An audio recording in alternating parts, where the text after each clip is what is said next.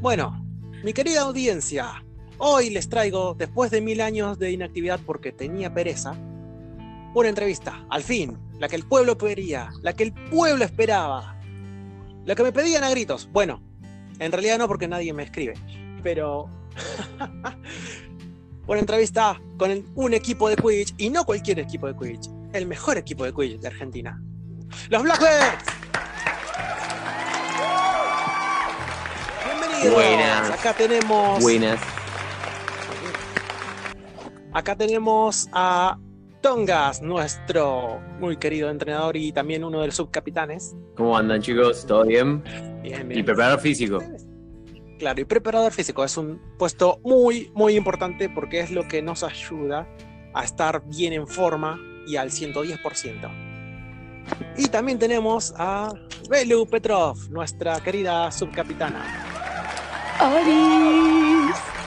Junto a mí tengo caballeros del ocio honorarios. Está Max Steel Buenas, ¿cómo va? y Nico Black. ¿Por qué Black? Porque sí. Hola, hola. No hay por qué. Exacto. bueno, una cosa que mucha gente seguramente va a preguntar y va a ser la primera cosa que todos preguntan es: ¡Vuelan! ¿el Quidditch es real o me estás cargando? no, esa es la segunda cosa que preguntan. sí, para ahorrarnos problemas, sí, es un deporte real, tiene copa, tiene hasta su propia liga, tiene mundiales, exacto, es muy, muy importante. Y tiene todo, todos los chiches que pueda tener un deporte real. La segunda pregunta que muchas personas harán es, ¿cómo funciona? Exactamente esto, porque es- está, está muy relacionado con las películas de Harry Potter, pero obviamente no se puede realizar tal cual se describen ni en los libros ni en las películas, porque, porque no, estamos en la triste realidad. Así que, entonces, algo acá que me preguntaron algunas personas es, ¿cómo funciona el tema del guardián? que para que algunos entiendan, cumple una función similar a un arquero en otros deportes, ¿no? Exacto. Es el, es el arquero del Quidditch, ponele. O sea, no es exactamente igual porque no se queda quieto, parado justo frente al aro, ¿no? No, para nada. Que por cierto hay tres. De, de hecho, es muy similar a- al arquero, al arquero de handball, que puede salir y jugar en cancha como un jugador más. Otra cosa más que también queremos destacar es la diferencia que hay entre las posiciones. Acá, esto, Belu es golpeadora, si no me equivoco, según dicen mis Sí, informes. soy golpeadora. La ¿Nos querés contar un poquito de en qué consiste tu puesto? Sí, los golpeadores lo que hacen básicamente es eh, llevar una pelota que es una pelota que no se consigue en el país, eh, es la que usan para jugar al dodgeball, que se compra en el exterior sí o sí. Eh, sé que en Chile se consigue, no sé Brasil qué onda, pero acá nosotros la trajimos de Estados Unidos. Entonces nada, con esa pelota lo que tenemos que hacer es quemar a los jugadores del equipo contrario. Cuestión, podemos, o sea, la táctica de los golpeadores se puede usar para defender los aros, para atacar cuando nuestros cazadores y el guardián quieren hacer un gol, pero también podemos detener el juego del snitch, que bueno, más adelante vamos a explicar eso, ¿no? Y para mí es la posición más importante. Hay algo que me olvidé de decir, es cuando vos quemás a una persona, la persona tiene que desmontarse, volver, tocar su aro y ahí tiene que retomar la jugada. Muy bien. Una cosa más sobre este puesto es que no hay un solo golpeador en cada equipo, sino que hay dos. Claro. Ah, y otra Le cosa da un poco más de que me olvidé de, de aclarar es que lo que vuelve también más complicado y más interesante el juego de golpeadores es que eh, lo que hay en cancha en total cuatro golpeadores, dos de cada equipo, y hay solo tres Blatchers. Entonces, los golpeadores todo el tiempo a estar disputando para que su equipo tenga el Blatcher Control. El Blatcher Control es cuando el equipo tiene las dos Blatchers, que es una clara ventaja sobre el otro.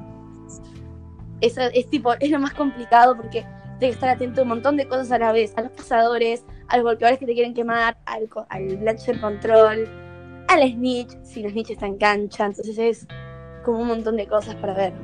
Claro, perfecto. Esto también le da algo de complejidad también al juego porque no tenés que estar atento a un solo golpeador, tenés dos. Y mientras más cantidad tenga de Blatchers tu equipo, más probabilidades tienen de controlar el juego. Ahora, una pregunta que me hicieron esta mañana es, hay algunas personas que piensan que capaz no están aptas para jugar al Quidditch. Obviamente no es así. Cualquiera puede jugar. No es que haya un requisito específico para jugar, ¿o no? No, no hay ningún requisito específico. La verdad es que mucha gente al principio de la que se sumó al Quidditch en general, tanto donde se creó y acá, eh, empezaron, empezando siendo eh, fans de lo que es la saga. Y después, gente que hizo deportes empezó a unir al, a lo que es el, el Quidditch. Así que es como que ya desde, desde los inicios era, era, era, un deporte que quizás no lo practicaba gente que hacía deporte. Así que no es una, no es una condición eh, totalmente así que tiene que pasar sí o sí para que puedan practicar el deporte. Claro, o sea, no importa si sos alto, bajo, flaco, gordo, lo que fuese. No. Podés jugar exacto, igual. exacto. Eh, solamente tenés que tener ganas de jugar, aprender y divertirte. Eh, queríamos preguntarle, y no sé por qué hablo en plural si mis coanfitriones no están preguntando nada. les comieron, les pegaron un blacherazo, están quemados, están desmontados de esta conversación. No sé, a mí me gustaría saber un poco más de la historia del Quidditch en Argentina, cómo arrancó todo eso. De dónde, quiénes fueron los pioneros. En Argentina, no en, el mundo. A ver, eh, yo jugué acá en el. Pero era algo como muy rudimentario, digamos, y más. Eh, quizás un poco más. Eh, ¿Cómo se llama? Ay, no me sale la palabra. No, era competitivo, sino era más recreativo en lo que era y lo que es el, lo que se llama el CHP, el Círculo de Lectores de Harry Potter. Pero, pero oficialmente este, se empezó a jugar mucho más adelante. Ahí cuando se hacían esas reuniones se hacía una imitación de lo que había o lo que pasaba en los libros. Si bien uno si lo pone a verse, no, no es muy diferente lo que se juega ahora, este, digamos que ahí fueron como los primeros inicios. Después, quizás Belu, que ya hace un tiempo más prolongado que está en el ambiente del Quidditch, puede decir bien cuándo arrancó oficialmente el que fue traído de United States, de la Universidad de Middlebury. ¿Belu? Claro. Sí, fue más o menos así. El, el Quidditch, Quidditch, como lo conocemos, eh, empezó a jugarse más o menos por 2013. En 2012 se empezaron a formar equipos en serio, pero como que no había nada oficial. En 2013 se creó la primera federación, pero desde antes jugaban el Quidditch acá, pero era un Quidditch inventado por, por el CHP, ¿no? Como dijo Tongas. Eh, que era como, tenía cosas medio random. O sea, las escobas, las escobas eran tipo flota flotas pintados con, con no eran, no eran, no eran eh, tubos de, de, PVC como es ahora, lo cual no está tan mal porque si te chocas no te, no te dueles, es como un poquito más este eh, me, me, menos doloroso. Claro, más light. Eh, pero igualmente pone, la, la, la Quaffle era, era, una, era una, una pelota de, de, de volei medio desinflada. La, las Blatcher eran balas de cañón. Digo, no, mentira. Eran pulpitos, o sea, eran, eran pelotas de plástico, quizás no las de dodgeball como, como, se, como se usa ahora. Incluso acá, por ahí Belu me puede orientar un poco mejor. Las, las de dodgeball eh, no se usan hace mucho tiempo tampoco. Antes usaban unas chiquititas también, ¿no, Belu? Claro, no sé si conocen las pelotas pulpitos. Claro, las pulpitos. Usan en los colegios para jugar al quemado. Bueno, se usaba esas hasta claro. el 2016, que ahí recién se compraron las, las de dodgeball. Que duelen más y son más grandes. Sí, y es más difícil de agarrarla. o sea, hay que tener en cuenta que la mayoría de las personas necesitan agarrarse la escoba con una mano para correr o en algún momento igual cuando te vas acostumbrando a jugar no, no tienes que estar todo el tiempo agarrando la escoba, ¿no? Pero bueno, generalmente estás con una sola mano y agarrar esa pelota que es grande con una sola mano es cuestión de costumbre. Hay gente que tiene mano chica y le cuesta un montón acostumbrarse. Igual, a diferencia de la pulpito, si la pulpito es más chiquita, no tiene el grip que tiene la, la de Dodgeball. La de Dodgeball tiene una- un cierto relieve que, si bien es más grande, te permite agarrar. La pulpito es más lisita. Ah, claro, claro. O sea, es más fácil O sea- manejar las pelotas que se usan. No, no, no sé si más. Eh, o sea, tienen su lado bueno, O tienen, más cómodas, tienen su pro y su dicho. contra. Las, las viejas eran más chiquitas, pero no tenían tanto grip, digamos. Y estas son más grandes, pero tienen cierto grip para que uno tenga, justamente porque al ser más grandes te permita tener cierta maniobrabilidad con, eh, con- con esas que son más grandes. Pero después la- siempre se usó una pelota de volei desinflada como Quaffle. Y quizás eh, antes, cuando se jugaba ahí en SHP, en un inicio, como, como se jugaba en, un, en un sótano que tenía balcones, se usaba como una caña que en la punta tenía una, una snitch hecha de tegopor y alitas y aparecía y tenía que agarrarla. Después, después se metió alguien también que, que- que había que como que agarrarlo, como, como hacían en, en el Quidditch real, pero también esa persona que corría, corría con la caña y, y la snitch para agarrarla. Casi, casi como el, como el actual. Pero bueno, esto es, ya te digo, año 2006, 2007. O sea, era mucho antes. Pero oficialmente. No, no, pero oficialmente lo que decía Belu, ¿Oficialmente? 2013. Claro, ahí en 2013 Acá, se creó la primera federación. Después, en finales de 2014, empezó a ser la Asociación de Argentina de Quidditch. Después, eh, a finales de 2017, se disolvió esa asociación y se formó otra como más asentada, con objetivos más claros, que es la que en la que estamos jugando ahora, ¿no? Que es la Asociación de Quidditch Argentina. muy bien. Acá Nico quiere hacerles una pregunta. Nico, Hola, Nico. Hola, ¿cómo están? Una de, las, una de las preguntas más interesantes o que se hace uno cuando entra es, es saber si hay torneos, ligas nacionales, eh, torneos internacionales eh, entre otros equipos, mundiales, Copas Américas. No sé si nos pueden comentar un poco de eso. Eh, bueno, actualmente no hay nada, porque pandemia. porque hashtag pandemia. Pero que en, un, en un contexto normal, sí, hay, hay torneos locales bueno, al haber equipos en, en Buenos Aires, Mar del Plata, Rosario y Córdoba, eh, la idea es que cada torneo se haga más o menos cada mes y medio, dos, en cada una de esas locaciones. Así no siempre se hacen acá en Buenos Aires. Y después, a, nivel sudamericano, está lo de la Copa del Sur, que empezó en el Perú 2015, ¿fue la primera? Sí. 2015, que fue Copa del Sur porque jugó un equipo, unos equipos de, Argentina contra uno de los equipos de Chile. Y después, bueno, fue creciendo, creciendo, creciendo, eh, hasta que el año, anteaño pasado ya, porque estamos en el 2021, estamos hablando antes del 2019, se jugó en diciembre del 2019 la última edición de la Copa del Sur, que ahí ya tenía no dos equipos, sino que tenía 13 equipos y había equipos de Argentina, Brasil, México, eh, algunos representantes de Chile, de Alemania, de Estados Unidos, de Bolivia, de Uruguay. Así que bueno, eso es a nivel sudamericano. Hay panamericanos también, pero recién ahora están empezando a, aparecer. Son medio complicados a veces porque se hacen en, en Canadá o en Estados Unidos o, o México, como es este que está planeado para este año pero dudo que se pueda hacer. Eh, y después sí están los mundiales que ya participan este, los países completos con, con su seleccionado.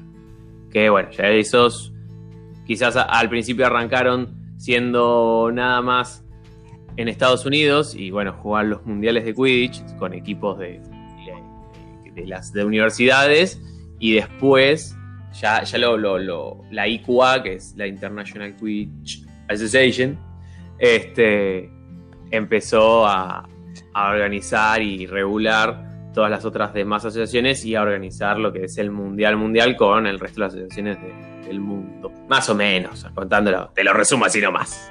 Claro, bastante bien resumido, ¿eh? Franco. Gracias. Y en la liga eh, argentina o torneo argentino, ¿cuántos equipos juegan comúnmente? Hay creo que dos en Rosario, uno de Mar de Plata, cinco acá de Buenos Aires, uno y medio en Córdoba y varios en formación por distintos lados. No sé, Belu, vos que también te acordás de alguno más que este. Sí. Eh, si quieren se los nombro. Somos Dale, en tipo- Buenos- Hace tipo Feliz Domingo, así, tipo uno atrás del otro. Buenos Aires. ah.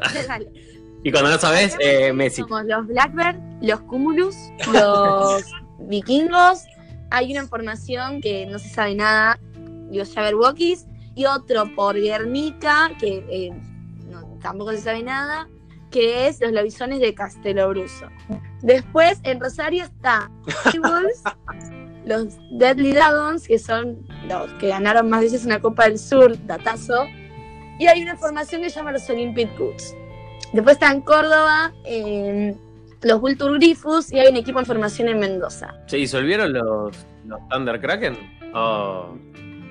Bueno, algo, algo, que, algo que- que es muy común en, en el ambiente de Twitch es que hay equipos que aparecen y como aparecieron desaparecen. Acá nuestro querido colega Max quiere hacer una pregunta. Dale que no comemos. Eh, no, quería saber qué, qué- qué es importante al momento de, de promover el Quidditch, de, de hacer que se formen nuevos equipos, qué, qué medidas se toman para, para promover el Quidditch eh, como deporte así eh, por todo el territorio argentino. Y yo creo que, a ver, primero cada equipo en la zona que está eh, siempre trata de darle la mayor difusión posible, cosa de que se vayan acercando al deporte en la zona que está. Después la asociación también tienen ciertas, ciertas, no medidas, pero bueno, ciertos accionarios que hacen que, este, o eventos que hacen que eh, haya difusión del deporte. Por ejemplo, el anteaño pasado, eh, cuando estaba todo el tema de la usina del arte y demás, se hicieron así eventos en la usina del arte, este, se hicieron algunas, algunas exhibiciones y cosas así. Eh, sé que los chicos de Rosario también hacen este, ese tipo de eventos cada tanto.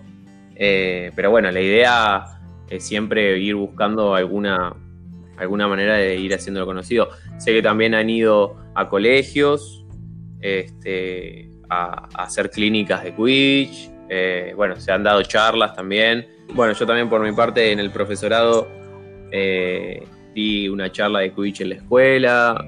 La idea es de a poquito, o siempre que se presente el espacio, ir buscando el espacio, darle difusión. Claro, por ejemplo, si no me equivoco, en, en la convención anual que se hace en Buenos Aires de Harry Potter Magic Meetings, hay ocasiones en las que se hacen partidos cortitos. Claro, también ahí, también en los eventos así del fandom de, de Harry, este, también se busca que los equipos participen. Este, primero para mostrar un poco el deporte y segundo para atraer jugadores para sus equipos. De hecho, vas a ver mucha gente con panfletos en la Magic Meeting de los distintos equipos.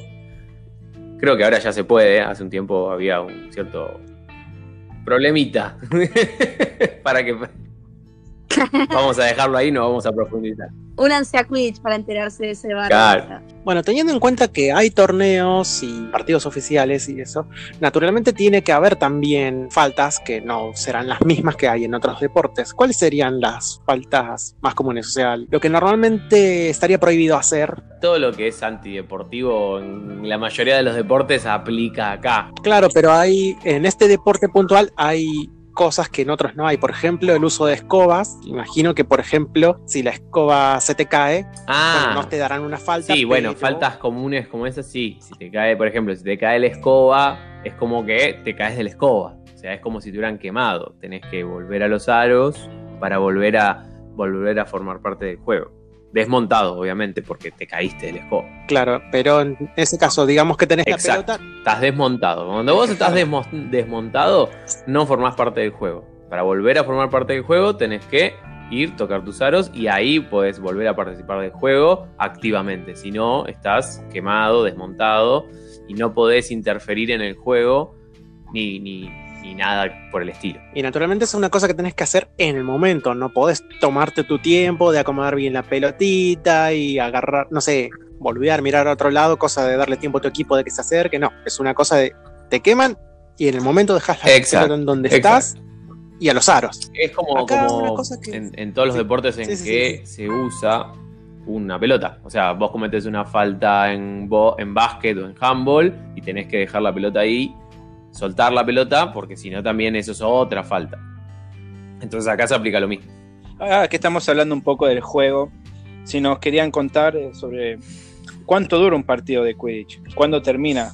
Como el fútbol sabemos que hay 90 minutos, acá, ¿cuándo es que termina un partido? ¿Cuánto dura? Eh, bueno, al minuto 18 sale la SNI. Suele durar un promedio máximo 30 minutos y ya es muy largo. Es lo que más o menos suele durar y es como mucho. Eh, máximo 25 por ahí, pero en la Copa del Sur tuvimos partidos de una hora y media, dos horas, porque por tácticas de juego había equipos que impedían que el otro equipo atrate la snitch. Entonces también el arbitraje a veces retrasa todo un montón. Sí. Entonces, pero más o menos como un partido normal, 30 minutos, ¿no? ¿O ¿Vos qué pensás, Tomás?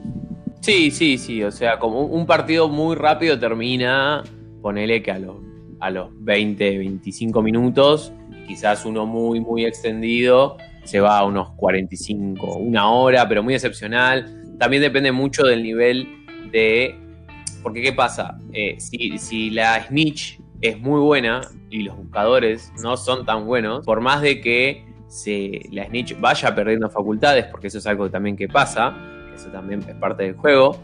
A medida que recién Belu dijo que entra a los 18 minutos, pero a medida que va avanzando el juego, la Snitch va perdiendo facultades, o sea, se le va restringiendo el, el- espacio donde se puede mover, si puede usar manos, no puede usar manos. Entonces, muchas veces son personas que son muy buenas Snitch y por más de que no pueden usar las manos y se muevan en un, en un, en un área muy reducida, si es muy buena el Snitch, eh, y, los, y los buscadores no son tan buenos, también pasa eso, además de lo que decía Belu, del hecho de eh, que también las, las faltas o, las decisiones arbitrales hacen que se retrase todo en el juego. Leyendo un poco los libros, sabemos que cuando se atrapa la Correcto, snitch, Susana. son 150 puntos, creo que era. En el deporte, ¿cu- ¿cómo sería el sistema de puntos? ¿Cuántos puntos dan por atrapar la snitch? No te van a dar 150 puntos. Para nada, Más no. que uno va- No te dan 150 puntos, te dan 30 puntos. Y hasta el reglamento del año pasado,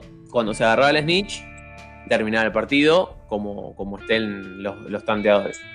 Ahora, ahora, eh, puede pasar de que si, por ejemplo, un equipo, va, el equipo que, por ejemplo, va perdiendo, no sé, 100 a, a, a 60, por ejemplo, o sea, si agarra el snitch quedaría 100 a 90. Entonces, lo que puede hacer el equipo que atrapó la snitch es declinar ese snitch y que se haga un, un- como un como un resultado máximo que son de, o sea, de, lo que tiene el, que tiene más 30 puntos más, o sea que se jugaría hasta 130 puntos y ahí ya no es no, no existe más la snitch, pero le da la posibilidad quizás al equipo que agarró la snitch, que estaba que quedó 90 a 100, hacer esos 40 puntos que le faltan y terminar ganando el partido. Entonces cambian mucho las estrategias eh, en base a esta nueva regla que se empezó a aplicar este, a partir de este año. Max, ¿tenías algo que preguntar a los chicos? Sí, eh, quería hacer una pregunta que abarca varios puntos de una misma regla del libro, que es la regla de género. Quiero, me gustaría que expliquen de qué se trata la regla de género, que se diferencia todo de la mayoría de los deportes. Y bueno, yo la, yo la conozco, la regla de género, porque leí reglamentos, pero me gustaría, tengo una duda que me gustaría saber es qué pasa cuando en un equipo van justos de un jugador del mismo género y se lesionan justo dos y, que, y quedan sin ese número. Bueno, lo primero me gustaría que explicaran para la audiencia que no debe conocer esto, en- de qué trata primero esta regla y después Bueno, respondan la pregunta de Max. Eh, la regla de género para mí es lo más importante que tiene el deporte porque es lo que lo hace único, sacando el hecho que ningún deporte tiene tantas pelotas, ningún deporte sale, va, o muy poco salen de libros de fantasía, que yo sepa. Entonces, tiene un montón de particularidades, pero para mí esta es la más especial porque demuestra lo que también están los valores de la IQA, o sea, que es la, el ente internacional que regula el Quidditch, que es el valor de la inclusión y que defiende la igualdad de género. Entonces, nada, la regla de género explica que en cancha no puede haber más de cuatro personas de, del mismo sexo, digo, del mismo género que la persona se identifica.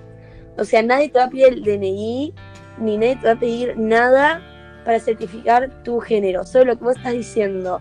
No se van a fijar en tu apariencia ni nada, lo que importa es cómo vos te autopercibís y declarás. Pero no puede haber más de cuatro personas que se identifiquen con el mismo género. O sea, no puede haber, ponele, cinco personas no binarias y eh, dos mujeres. O no puede haber eh, dos hombres y cinco mujeres o así. Tienen que ser variado para mantener la diversidad en cancha.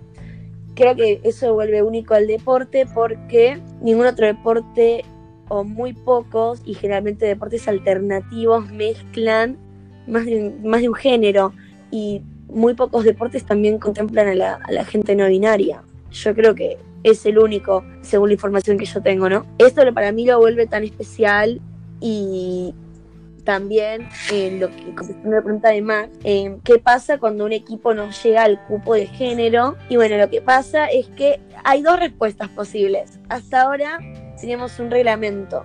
Entonces, si vos no llegas al cupo de género, sacas un jugador de la cancha para llegar. Entonces puedes jugar con un jugador menos.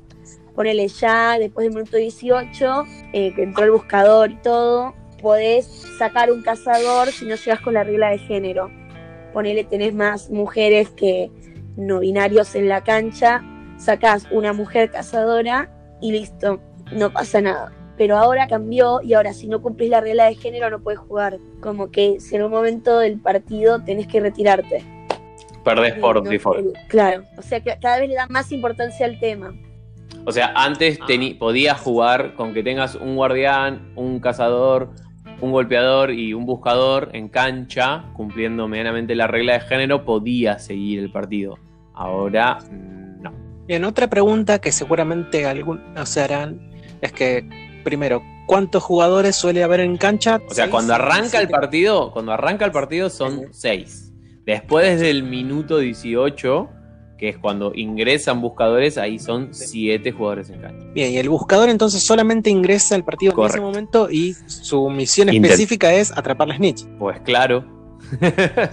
¿Se lo puede quemar al buscador? Sí, sí, sí. No, no tiene. El, al único que tiene. eh, el único jugador Ah, que, tiene, digamos, como un superpoder, digamos, es el guardián, dentro del área de guardián. Porque una vez que sale del área de guardián, ya pierde esa inmunidad. Bien, y los compañeros de equipo pueden, va, Ujú. o sea, los otros jugadores, aparte del buscador, porque el buscador tiene que atrapar la snitch, No. los otros jugadores pueden A ver, interferir en el Si, si, si es adrede, claramente no. No. Si es ah, porque justamente se cruzó, iban de espalda, se le chocó, bueno, puede pasar como en cualquier deporte, pero no. O sea, el juego de. El juego de, buscadores no puede, no puede interferir ninguno de los otros. Este, de los otros puestos. Salvo el, de los golpeadores que pueden quemarlo. Eh, lo mismo que, por ejemplo, los, los golpeadores solamente pueden tomar la Blatcher, ¿sí? Y solamente ellos. Los cazadores no pueden agarrar la Blatcher, obviamente, porque son cazadores. Y, y viceversa. Eh, esto es lo mismo. O sea, yo siendo cazador no puedo interferir, o sea, en la snitch, por más de que sea una persona el que interpreta la snitch, tampoco puedo interferir con, con esa pelota, entre comillas. Muy bien, esto es algo que seguramente tenía confundido a más de uno. Nunca está de más a ustedes, preguntar. ahora lo tenemos más claro. Obvio. Eh, Belu, una pregunta. Contanos, vos que sos su capitana, ¿cómo fue tu trayecto en el Quidditch? O sea, desde que empezaste Igual hasta donde estás ahora. capitán. Sí, lo dijeron, lo dijeron al principio, por eso. Ah, genial, genial. Sí, sí, sí, lo sé, lo sé, pero ¿cómo vos hablaste muy poquito. así? Bueno, yo entré teniendo 14 añitos, era un bebé. Una baby.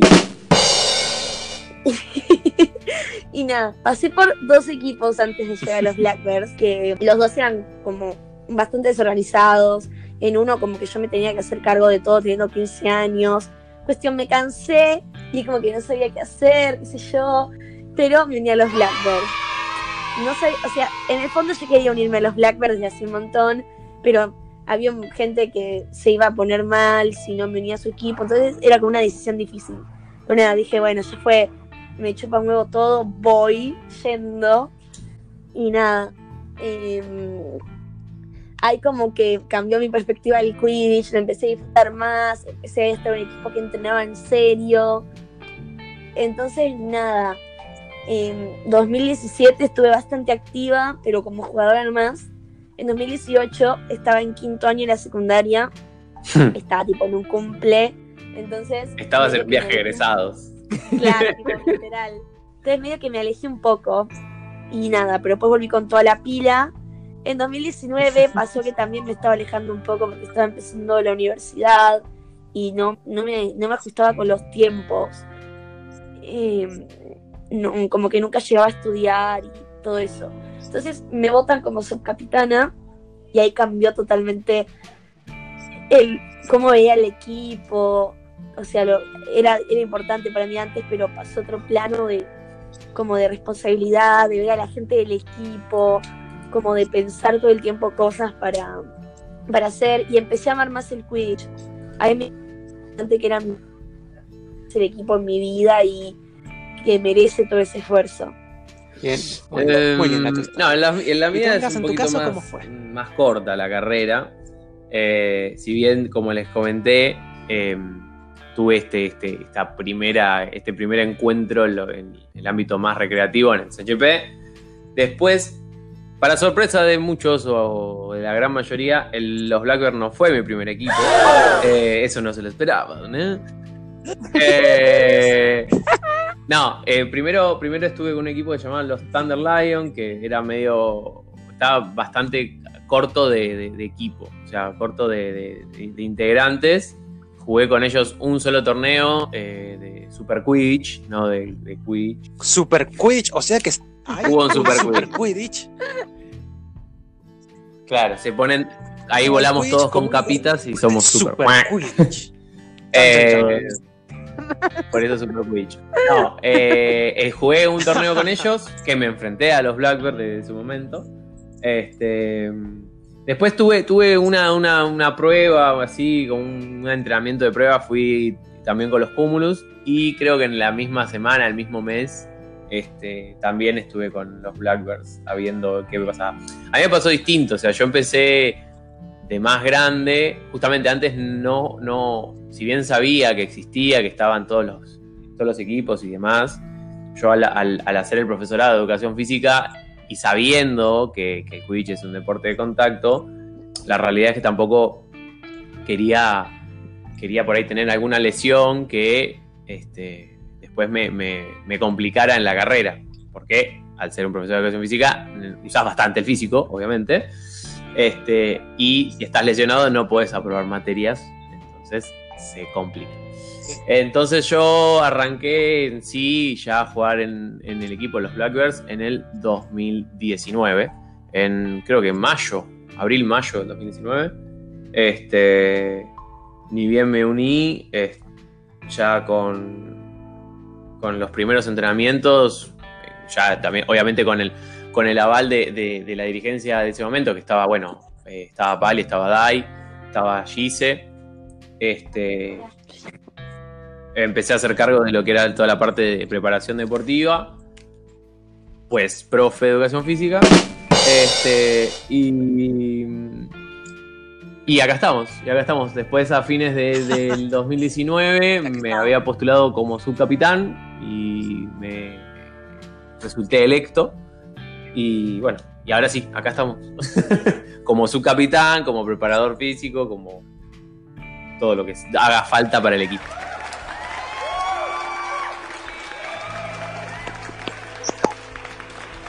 si me Yo me siguen, imagino la campaña si me siguen les serán abdominales a todos. Abdominales para todos. Sí, literalmente fue así.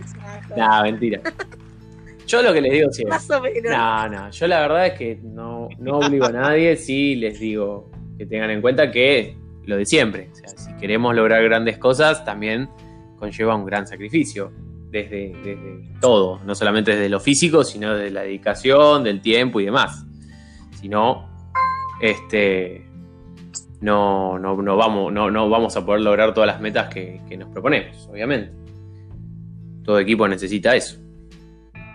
De cualquier deporte. Este, me voy a hacer, me gusta hacer las preguntas complicadas a mí. Este, si, ¿por qué, por qué jugar Quidditch? ¿Cómo venderían? Es pregunta para los dos. ¿Cómo venderían? O sea, ¿por qué jugar Quidditch y no otro deporte? ¿Por qué practicar el Quidditch y no ¿Qué, co- co- ¿Cómo venderían el Quidditch ustedes? Belu. Para- Para atraer más gente, para incluir gente. yo creo que. Ay, qué pregunta difícil. O sea, Bueno, ¿cómo ¿querés que, el querés- tema? querés que responda yo mientras, mientras la pensás? Sí, ¿sabes? Dale. A ver.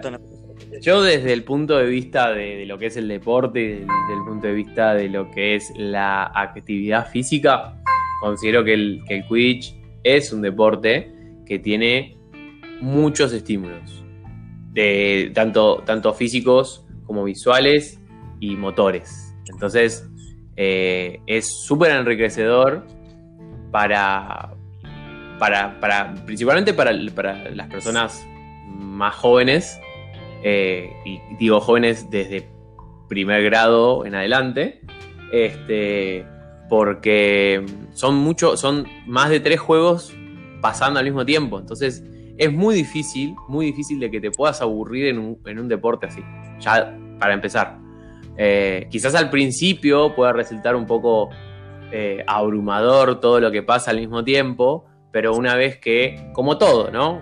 Como, cualquier deporte, cualquier actividad que uno hace, pero una vez que eh, uno empieza a entenderlo, uno empieza a tener ruedo en el deporte, es imposible que te aburras de jugarlo. Por ahí uno se puede aburrir de jugar, no sé, al básquet, al vóley, al fútbol, al hockey, no sé. Pero de, de Quidditch es muy difícil.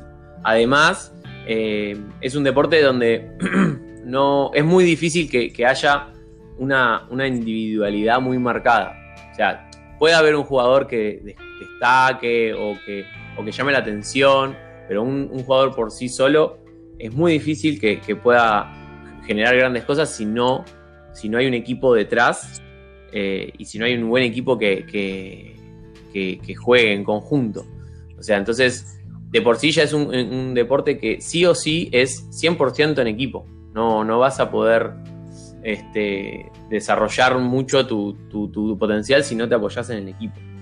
Eh, y, y lo que hablábamos al principio, o sea, quizás eh, personas que en los deportes tradicionales o los más conocidos eh, no son considerados para practicar esos deportes tradicionales, quizás en un deporte como el Quidditch puedan, puedan tener un, gran, un gran avance, puedan tener una, buena performance.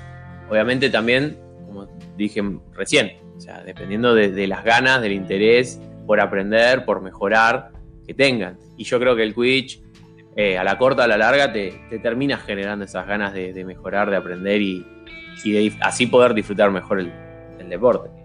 Eh, así, y bueno, lo que decía recién Belu, el hecho de que sea inclusivo hace que no, hace, no haga falta que haya ligas eh, o, competiciones masculinas y femeninas. Entonces, eh, es un público mixto, tanto el que lo ve como el que lo juega, y entonces es mucho más enriquecedor.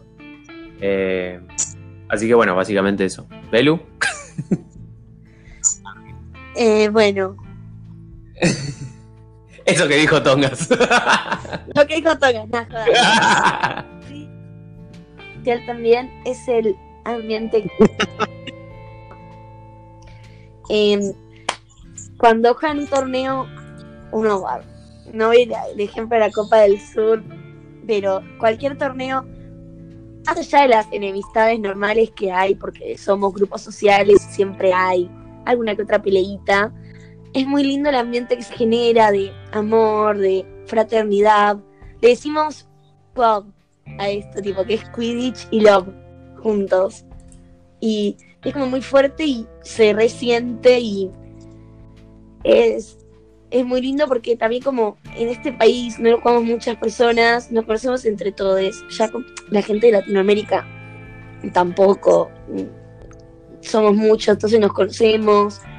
Y yo creo que cualquier deporte en equipo te genera este sentimiento, ¿no? De pertenencia, de querer luchar por eso, de sentir mucha hermandad, pero creo que en el Quidditch es más fuerte porque también todo sale de nosotros.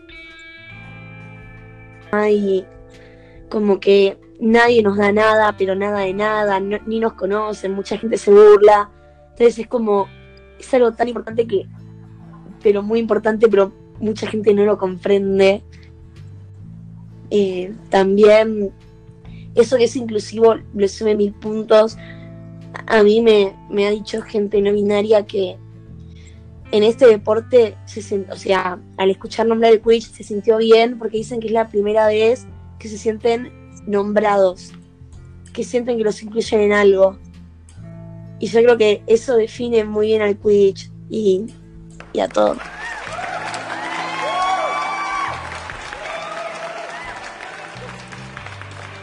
Muy lindo todo, muy lindo, muy lindo. Es bastante, bastante fuerte, le decía, bastante lindo, bastante conmovedor. Espero que la gente que nos escuche sepa apreciar todo esto, que se animen, que se animen, porque si bien sí puede sonar un poco tonto, un poco ridículo, lo que quieran decir los demás cuando uno trata de explicar cómo funciona el deporte, o empiecen con la pregunta tonta de ¡Ah!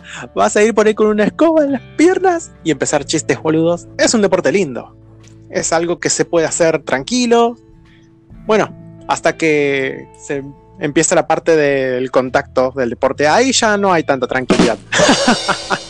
Para finalizar, porque ya nos extendimos mucho y si fuera por mí Pero seguiríamos, continuará en pero- el próximo capítulo. hay responsabilidades que cumplir más tarde, todos. Obviamente, algún otro día coordinaremos de vuelta y porque todavía hay muchas cosas que preguntar, hay muchas cosas que conocer del Quidditch.